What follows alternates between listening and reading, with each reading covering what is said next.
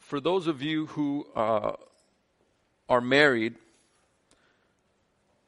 this question may or may not have come up explicitly, but it must have come up at least implicitly.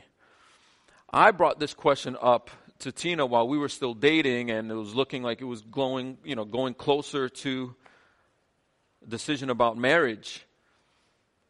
And I said something like, there may come times where we're at an impasse. You want to go that way, and I want to go this way. You see it this way, and I see it that way. Uh, you want to say yes, but everything inside me is saying no, or vice versa. I'm assuming most of the time, just through talking about it, massaging it, we'll come to the, the same answer together through prayer, through asking the Spirit to guide us, getting counsel from other married couples that are have further down the path than us, or our friends at church, that kind of thing, that, that, that most of the time we're going to be able to come to a place where we have the same answer. But there are going to be those times where we just can't get past seeing things a little bit differently. In those situations, who makes the call? Now, it wasn't a trick question. You know, I wasn't baiting her, like, see if you pass the test. You better say me or this isn't going to work. We were trying to work through that issue.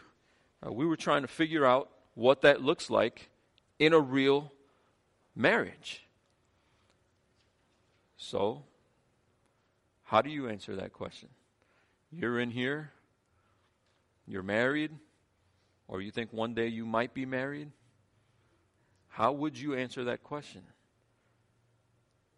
Shy of an angel showing up in your window and saying, Thus saith the Lord.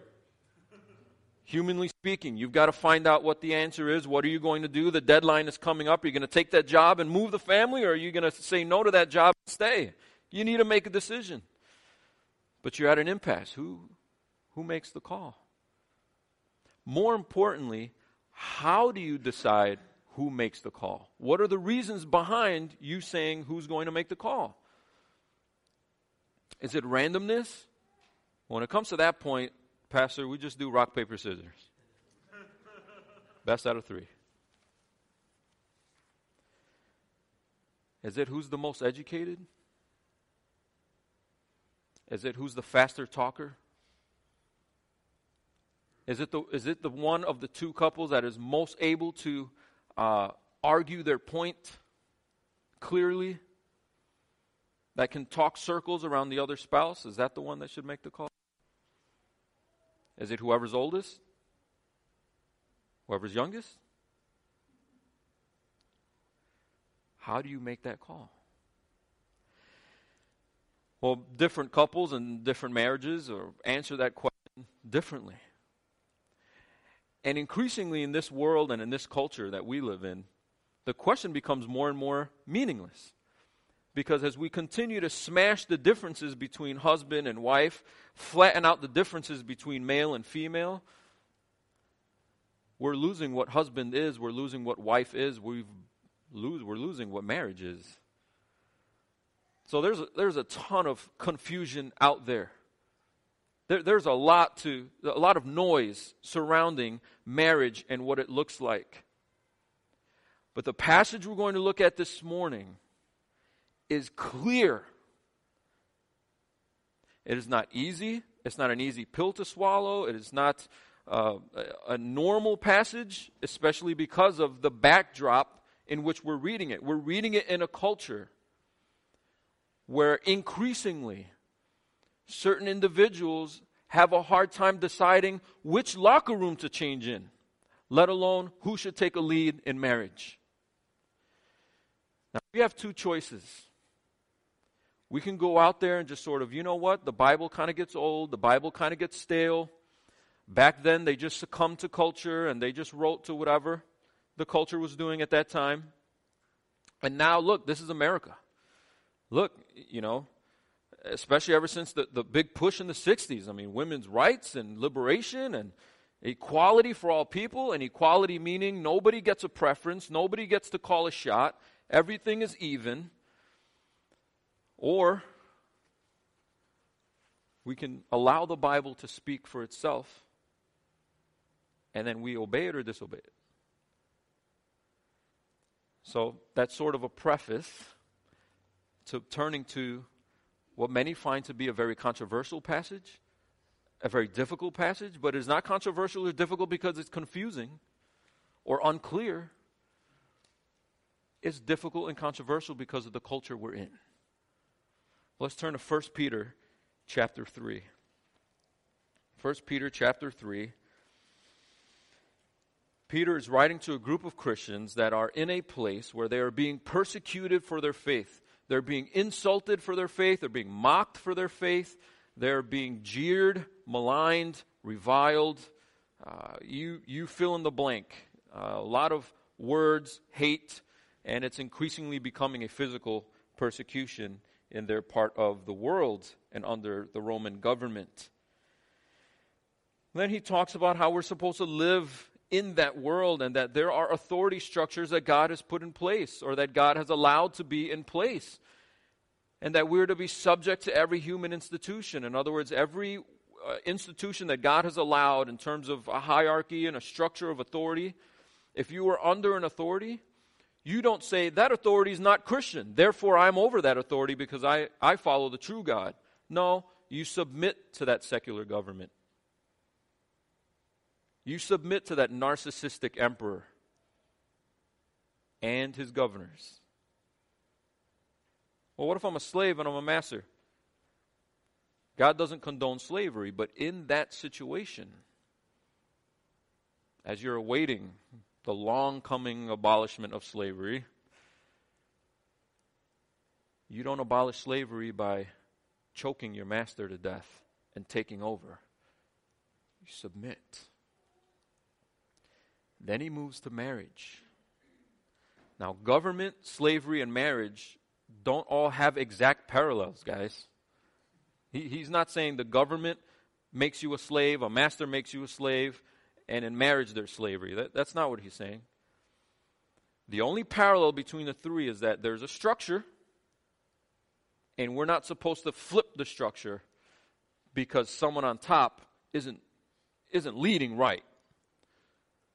Remember that God is ultimately on top, He's ultimately in control. Leave avenging to Him.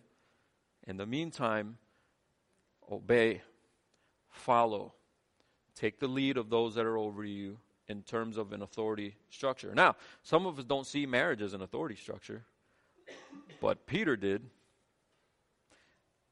That's the only way to see it when you read the first couple of verses. He says, likewise. Why does he say likewise? He's tying it to the command in chapter 2, verse 12, that we're supposed to live honorably amongst the Gentiles. How do you live honorably? Well, be subject to the governing authorities.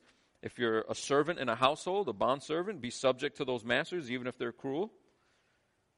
And then in the context of a home,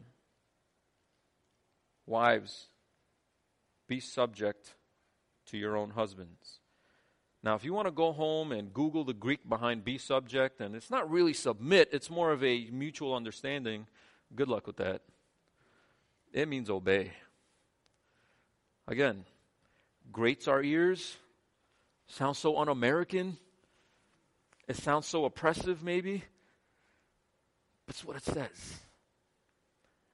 It doesn't say husbands oppress your wives, but it says wives be subject to your own husbands. Now, it doesn't say all women be subject to all men. You walk outside and a man walks by and he's like, tie my shoe. No, this is not the husband that you chose. Not, not, not held a gun to your head and said, you will submit to this husband. Right? In our context, most of the time, you, you're choosing who you marry. Know that going into marriage, from God's perspective, there is structure. And when that impasse occurs, wives, be subject to your own husbands. Why? Well, he thinks of a scenario, the most difficult scenario a wife that has to be subject to a husband that isn't even a believer. She knows more than him. She's been enlightened, he's still in the dark. What about that scenario, Peter? Surely I need to lead him. Surely I should take control of the finances. He's not going to tithe. Surely I should take over, you know, what all our decisions are concerning the kids because I'm shepherding the kids spiritually and he's not. No, no, even if, even if they're unbelieving, look what he says. So that even if some do not obey the word, you could probably put into that category someone who is a believer but just as or says they're a believer, but they're disobeying. They're not following God's word. Even if some do not obey the word, wives, be subject to your own husbands. there's nothing in here about it being easy. Some people say, well, see, he's writing that because that was so easy back then. Was it? Why would he have to say it then? It's never been easy. This has never been easy. In fact, when you go back to the garden, as soon as sin entered the picture, the phrase that God used to warn Cain sin is hiding and crouching and looking to pounce on you, but you have to master it.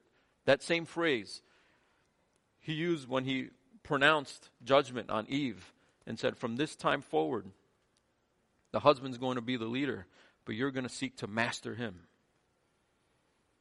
Why is that a part of the judgment? Because that desire to not have structure within a marriage is a result of the fall. Just like thorns are a result of the fall. And just like man having to work, sweating and toiling, and that work won't come easy, was a result of the fall. So it's never easy. This is easy in Peter's context. It wasn't easy in Rome. It's not easy in America. But this entire epistle, he's not calling anyone to do anything that's easy. He's saying, You're being persecuted. It's tough. Stick it out. Stand firm. You need grace from God for this to happen. That's why he spent the first chapter describing this awesome, secure salvation that God has provided for us. If you just cling to that, then you'll be able to endure what's difficult. And one of those things to endure that's difficult is being in a marriage and submitting to a husband who doesn't always have it right all the time, especially husbands who could care less about what the Word of God says. But you don't come home from church and bash them over the head with the Bible. submit. Now, I don't want to spend a long time here because we already created this caveat three sermons ago and we talked about what about when ruling authorities, governing authorities pass a law demanding that you do something that God has clearly said you don't do? Well, then at that point, you don't do it. Well, same here. Husband tells you, you, you cannot read the Bible. Burn all the Bibles in the house. No. That's not honoring to the Lord. But in so much as it's honoring to the Lord, you obey where the husband is leading. He says, Look at what can happen. You have a husband who doesn't obey the word, they may be won without a word. He kind of does a little play on words there, right? They're disobedient to the word of God. So don't you think that they're going to listen from the word of wife. You can change them, but it's not going to be through lectures. Some of you have been in marriage long enough, understand that one already. I nagged them to death. I don't get what's going on. Wait a few years, you'll get it. The nagging, the lecturing, the sermoning, the preaching, the leaving a devotional in his lunchbox, you know. Listen, that's not how he's going to budge. And this is what I think is great about this. Peter is not saying you can't influence your husband. You can't change your husband. Don't change him. Don't influence him. Don't try to work on him. No. By all means, make him your project. It's just not going to be through lectures because the word is not taking root in him. Well, if he's going to change, if he's going to be affected, how's it going to happen? He, he tells us how. Wives, be subject to your own husbands, so that even if some do not obey the word, they may be won without a word. Well, then how? Well, by the conduct of their wives. When they see your respectful and pure conduct, conduct there means lifestyle, it means your way of life. And when they notice how you carry yourself, how you respond to difficulties, other women are catty, and you're not like that. He notices how the f- wives of his other friends are always putting their husbands down when they get in circles, and that, and that you don't. He picked up on that. There's a lot of gossipy stuff going on between the women and the wives of his friends, but you gracefully bow out. And even though you have the opportunity to throw him under the bus because he's not the greatest husband, you don't. That's the kind of conduct that catches a person's attention. Now, just just like with the other situation, right? You know, he says, if you if you obey, if you live honorably, chapter two, verse twelve, if you live honorably, the Gentiles will notice, and even the ones that are persecuting you, they might notice how you behave under the pressure of their persecution, and they might give glory to God. They might change. Peter's just applying that principle here within a marriage. It is not a guarantee that he will change. Don't any of you who are not married in here, don't any of you go, I'm going to marry him evangelistically. I'm going to marry him even though he's a pagan, you know, uh, non God fearing man. But over time, I'm just going to, Valentine's Day is going to be awesome for him. I'm going to pack his lunch. I'm going to massage his feet. And then he'll give his life to Jesus.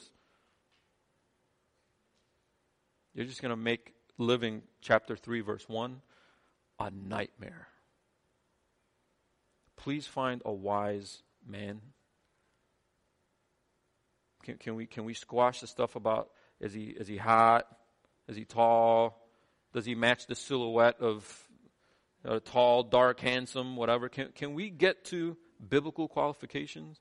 You remember when God passed over all of David's brothers? He passed over all of them. And everyone's confused. Even the prophet's confused. I was about to anoint this guy. Oh, it must be that guy. I'm going to anoint him. No, stop it. It's not him. And God get, tells him why. God doesn't look at external appearances like you guys do. I look at what's going on inside. That's what's beautiful. So listen what Peter says. Don't let your adorning, verse 3, don't let your adorning be external, the braiding of hair, the putting on of gold, jewelry, or the clothing you wear, but let your adorning be the hidden person of the heart with imperishable beauty, of a gentle and quiet spirit, which in God's sight is very precious. In God's sight is very precious. It might take forever for your unbelieving husband to pick up on how precious that is, but in God's sight, it is very precious. This is imperishable beauty. It doesn't fade, it doesn't get old, this doesn't wrinkle, this doesn't get tired, this doesn't check out on you. This is a beauty that God instills in you because of the work He did in you in chapter 1 of this epistle. The secure salvation that He provided in you, that change that He made in you. That's what's beautiful. And if your husband's going to change, it's going to be because he sees that in you. It's not going to be because you downloaded a bunch of sermons from your favorite radio preacher and stuffed them in his car music player or whatever, you know. It's, it's going to be because he's watching you and seeing that you're different. Be because it's difficult to mistreat a woman who, even when she's mistreated, loves. He says, Don't let your adorning be external. I, you know, in our church, I probably don't have to go here, but I just want to put it out there literally what Peter is saying. If you just look at the words, don't let your adorning, the stuff you wear, be external. Now, he's not saying don't wear external stuff. He's not saying don't wear clothes. Awkward, right? What is he saying then? See, because there are, there are denominations that use this verse to say women shouldn't wear colors, they shouldn't cut their hair, they shouldn't wear makeup.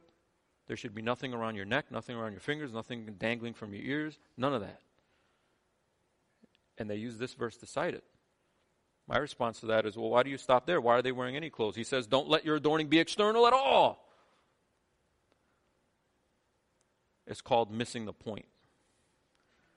What is his point? His point is emphasis. Don't let the time that you spend when you go, I want to adorn myself, I want my husband to see beauty. That emphasis shouldn't be external, that emphasis should be internal. I want my husband to notice me.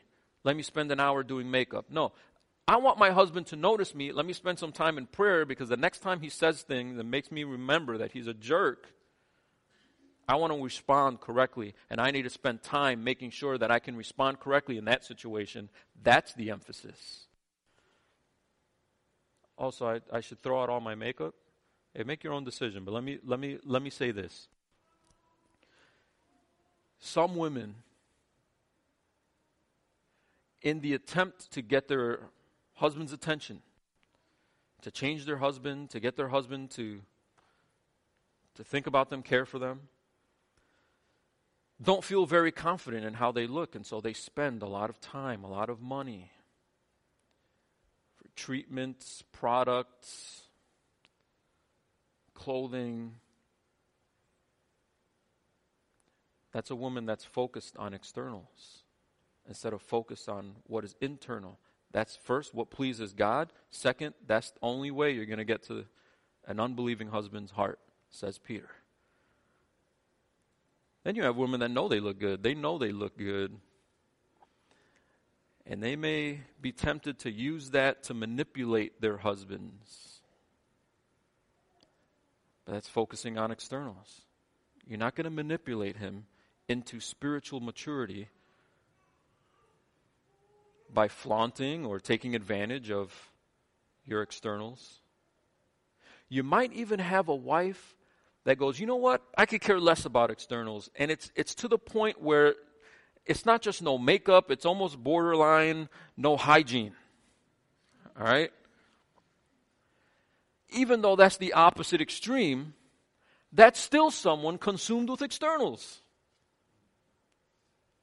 It's how much I don't wear. It's how much makeup I don't have. And then you start judging other ladies that do wear stuff and go, see? Externals.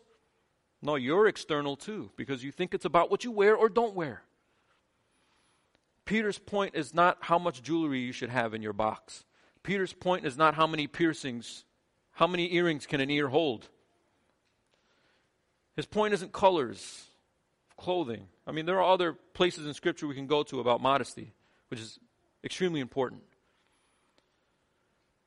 But Peter's point is where does your emphasis lie? Your emphasis shouldn't lie on what's external. The world does that already. All the billboards and the ads and everything, and you feel like you're constantly competing with that. Your husband might think that's what he wants, but God is telling you ultimately that is not what he wants. You will never be the most beautiful. Even if you were the most beautiful today, tomorrow it'll be someone else. Why do you think Time Magazine has to keep coming with a new top 100 most beautiful people list? It keeps changing. And it's not because the previous hundred died. We're fickle. It is impossible to keep up with that standard. You'll never look the way you looked when you first got married. You'll never look like someone else that you think your husband might think is really pretty. And thank God that looks is not the route to influence your husband. He's a very visual being, though. He is. But God created him. God knows ultimately how we work. And God is saying, I've designed it so that you can still have influence on him, but it's not going to be by taking over the marriage. It's going to be influencing him up, allowing him to see your conduct, your lifestyle, your behavior, and that God would use to make a change in him. And so when he says submit, there's still influence. There's still a way that you can affect your husband. So it's not submit the way children submit. Children submit in a different way to parents. Pick that up. Why? Because I said so. I'm your dad. I might explain why next time, but it's my prerogative whether I want to explain or not. That's parental authority. Hun. I don't know if this is the right time. Let me know if this is not the right time, but Walking the hallway. Ah, I tripped on this thing. Is there a way I can help you to make sure things are out of the hallway? I'm totally making this up because Tina doesn't leave anything out. I'm just kidding. it's different. She doesn't submit the way a child submits. She has influence over me. She can affect me. If I'm going to make a decision and she sees it a different way, I don't bulldoze that. I would be an idiot to do that because she's not a child. And she does affect the way I think, the way I feel. She has influence over me. If, in the point of those impasses, someone's got to make a call. The wife defers to the leadership of her husband, not based on how spiritual he is. It's not based on education. And it's not based on who's the fastest talker. It's based on God's command. So he wants wives to influence their husbands, but to do it his way and to respect his design. You know, some people think, well, Peter is just succumbing to the culture here. One problem with that is that this isn't the only passage we have on marriage, right? You remember when uh, Paul writes in Ephesians 5, he writes a similar thing that wives need to submit to their husbands and husbands love their wives, and then he gives us the reason. Paul gives us the reason in Ephesians 5, and I, I beg of you, please, if you've not looked into this, please go to Ephesians 5 and unpack that this week with your spouse. The reason he gives for it is creation. He goes back to Genesis. He doesn't go to culture. This is how things are done in Ephesus. Sorry. This is how God designed it. How did God design it? He designed marriage to be an analogy.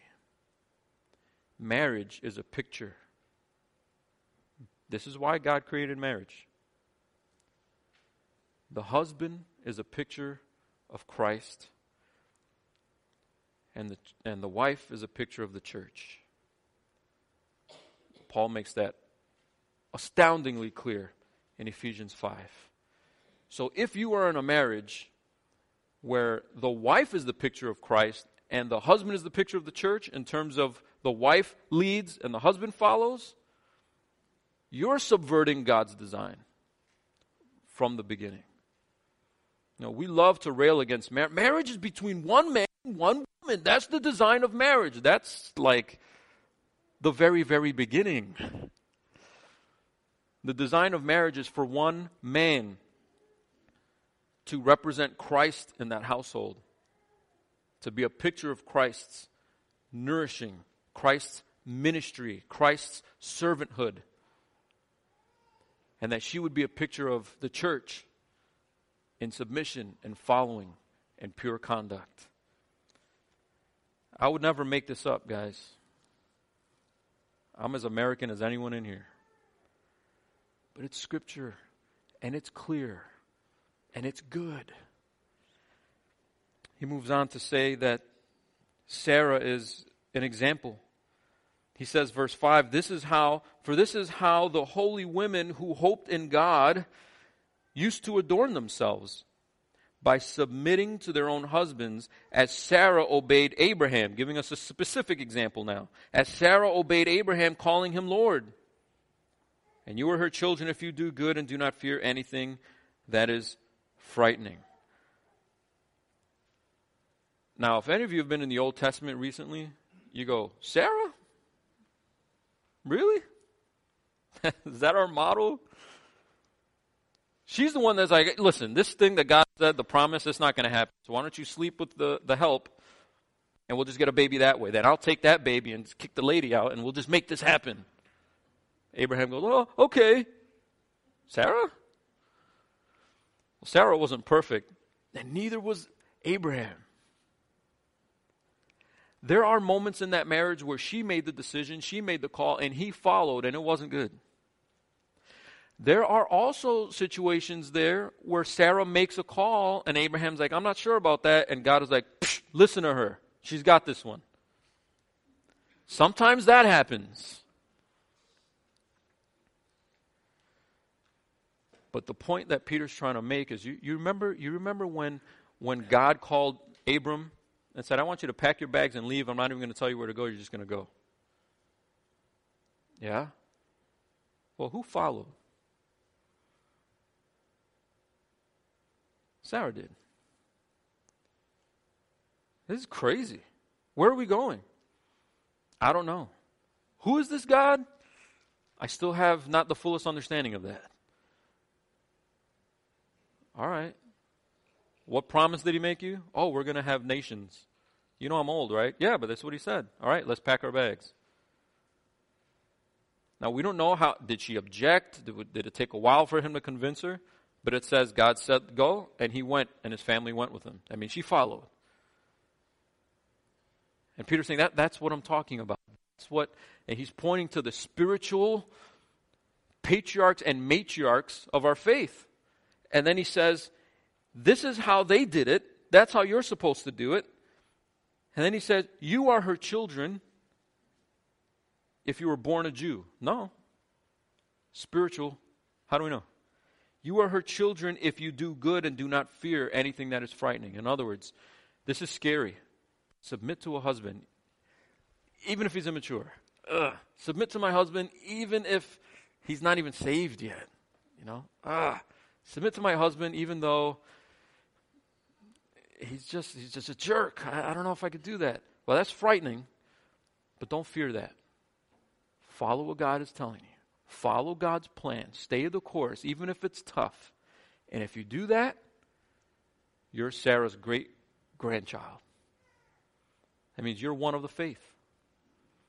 Now that now that's really interesting. I'm going to unpack that because if that didn't just blow you away, it should. Peter's saying, You are of the faith if you submit to your husband in marriage. Now, it's a conditional sentence. You want to know if you're of the faith? Do you submit to your husband? Ah, oh, no, he's an idiot. You might not be of the faith. I don't know any other way to read that.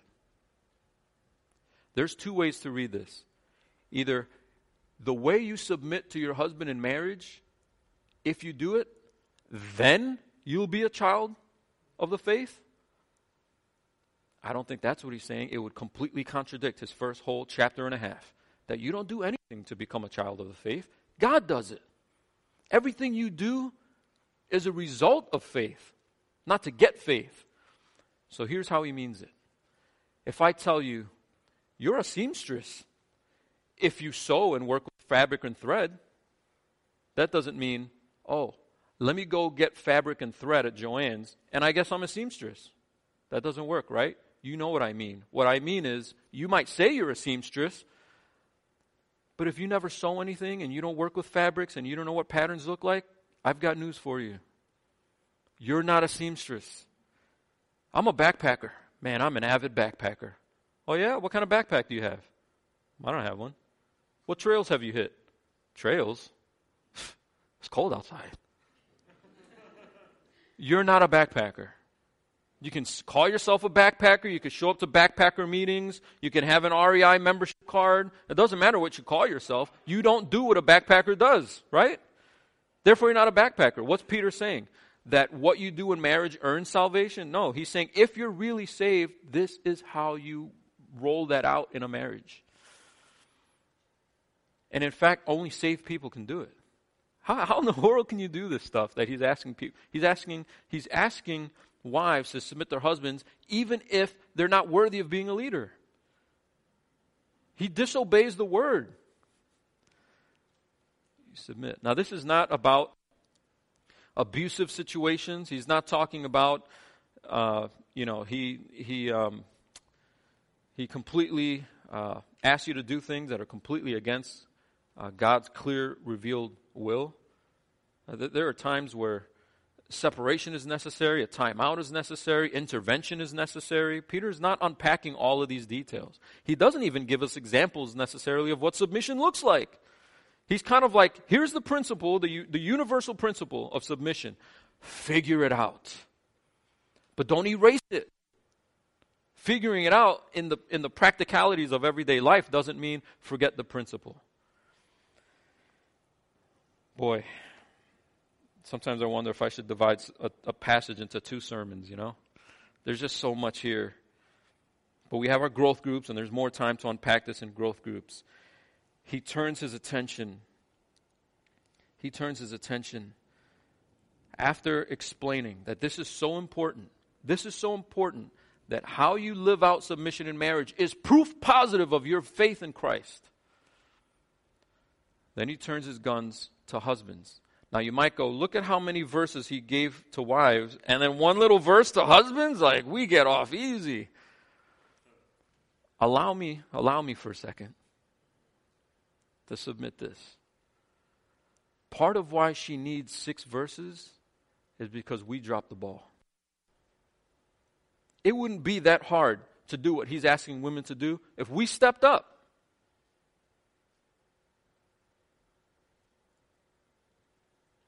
If I took a basic Bible quiz and gave it to the average church couple, on average, don't answer this out loud.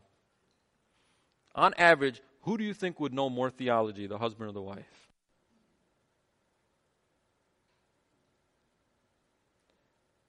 Wives read a lot. In this church, even. Who most comes up to me and tells me about their devotions? Who most comes up to me and tells me how they've attacked that reading list that we put online? Who most comes up to me and tells me I missed that sermon, but I downloaded and I listened to it? Great stuff, Pastor. It's the women. And so if God were to say, look, whoever's wisest in the marriage, lead, well, then probably most of us will be following our wives.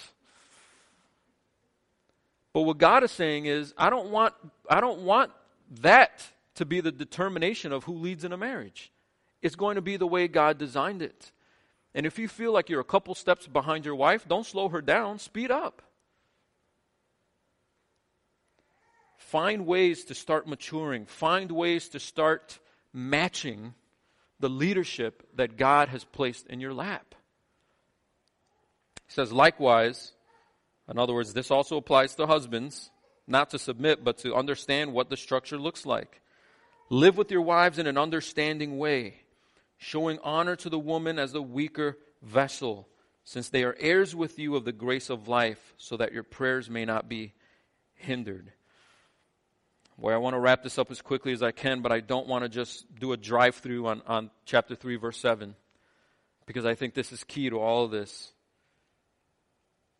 Clearly, he's not addressing the unbelieving husband, he's addressing, he's addressing believing husbands here. Unbelieving husbands wouldn't, even, wouldn't be listening to this in a church gathering in Peter's day. But husbands, those of you who do obey the word, those of you who do follow the Lord, live with your wives in an understanding way. Literally, live with your wives according to knowledge. Not just knowledge of her, but knowledge of how God wants this thing to go. And how does he want it to go? He wants you to show honor to the woman as the weaker vessel, not weaker education wise, not, not weaker emotionally. Just in, gen, in a general sense, women are physically weaker than men, just brute strength speaking. I don't, I don't, after the service, I know you're going to quote me, you know, when women go through labor, it's 20 times the pain of a Marine going through, a, you know, whatever. I understand that. I understand that. Don't read too deep into what Peter's saying. That every woman everywhere is always weaker than every man you can come up with. No. Just in the general sense, the general sense, it doesn't, it doesn't even take a biblical mind, right? You got the NBA, the WNBA, why don't they just put them all together? There's differences. Okay? Now, his point is not have pity on her. She's so weak. That, that's not what he's trying to get at. Remember imperishable beauty? That's the train of thought. Now you have this fragile, valuable in your house. And because it's fragile, do you throw it away, kick it around, mistreat it? No, no, no, the opposite. You handle it with care. it's precious. And so you're careful how you handle her. You're careful how you address her. You're careful how you lead her. You handle her with care, not because she's weak emotionally or weak spiritually, but just because she's supposed to feel comfortable under your wing. She's supposed to feel like you're a person that can teach her, lead her, nourish her. And you do that with care, like a shepherd. You don't do that like a brute. And then he says, They are heirs with you of the grace of life. If you have any question about equality between a woman and a man, there it is. This has nothing to do with inequality. This has nothing to do with inferiority. I'll give you two examples of that. Jesus Christ, eternally God, fully God. Correct? We've got our doctrine right, right? The doctrine of the Trinity. It's clear that Jesus Christ is fully God and fully man. Yet Jesus submits to the Father. The Father wants him to submit. Jesus wants to submit. The Holy Spirit facilitates the submission. Is Jesus less than the Father? No. Because then we'd have to reverse the first statement we said that he's fully God. A couple weeks ago, I gave an example of leaving my house and leaving one of the siblings in charge of the other siblings. You're in charge as, while I'm gone. While I'm gone, you all are obeying this one. When I do that, am I saying, this person I'm choosing to be in charge of the rest of you because this person is higher value to me than the rest of you? Of course not. I have my reasons for putting a per- particular child in charge of the other children while I'm away from the room or away from the house. But it has nothing to do with equality. I don't pick and choose who's my favorite. I pick and choose according to another structure. And in this particular context, God is choosing according to a structure that He designed. Now, if this, if you just can't get over this and you're not married, well, maybe just hold off on marriage. But if, if you're looking into marriage or you're in marriage, this is the design. And it has nothing to do with inequality. We are completely equal. Men and women were both made in God's image, Genesis 1. In Christ, there is no male or female, Galatians 3. That doesn't mean there's no gender, it means there's equality. And so in this passage, he makes it really clear what he wants the structure to look like. And if you don't do it, men, if you don't care for her well, men, if you don't honor her well, men, then you can't lead her. Because in order to lead her, you need to be in line with the ultimate shepherd, who's Jesus Christ. You need to be in communication with the Father, who's ultimately your leader. And if you're not caring for your wife, he's not going to listen to you when you ask him for something. He says, Show honor to the woman as the weaker vessel, since they are heirs with you of the grace of life, so that your prayers may not be hindered. So, uh, husbands have the responsibility to leave their household, to lead, not leave. Many men are good at that. To lead their households well, to care for their wives, to honor, cherish, protect, nourish, edify, minister their wives. One pastor put it this way uh, if the husband represents Christ and the church represents, and the wife represents the church, the church does serve Christ, but they never outserve him. We can never outserve Christ. No matter what sacrifices you make, you'll never match the sacrifice that Jesus made for you. And husbands, that's what we're supposed to do in leadership in the house. That doesn't mean we're subservient, that means we're servants. And there's a difference. I'll close with this. We remember in the previous paragraph, the last sermon from last week, the last paragraph of chapter 2, Peter made it really clear that the only way we can do any of this stuff is if you're in Christ. The only way you can do any of this stuff is verse 24 of chapter 2. He bore your sins so that you can die and live to righteousness. If you're not in Christ, you can't do it because you're still a slave to sin.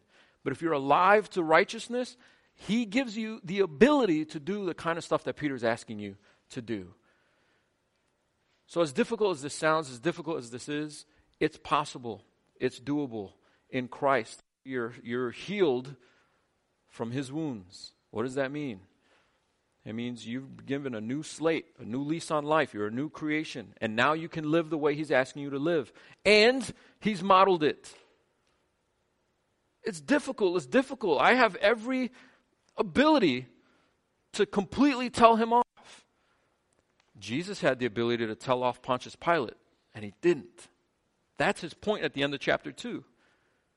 Christ is our pattern, Christ is our model. We model our lives after Christ. And so you don't treat your husband according to your education level, you don't rate your husband according to who's the smartest, who's the fastest, who's the wisest, the smartest, the most spiritual, even. You're thinking God first. What's precious in God's sight?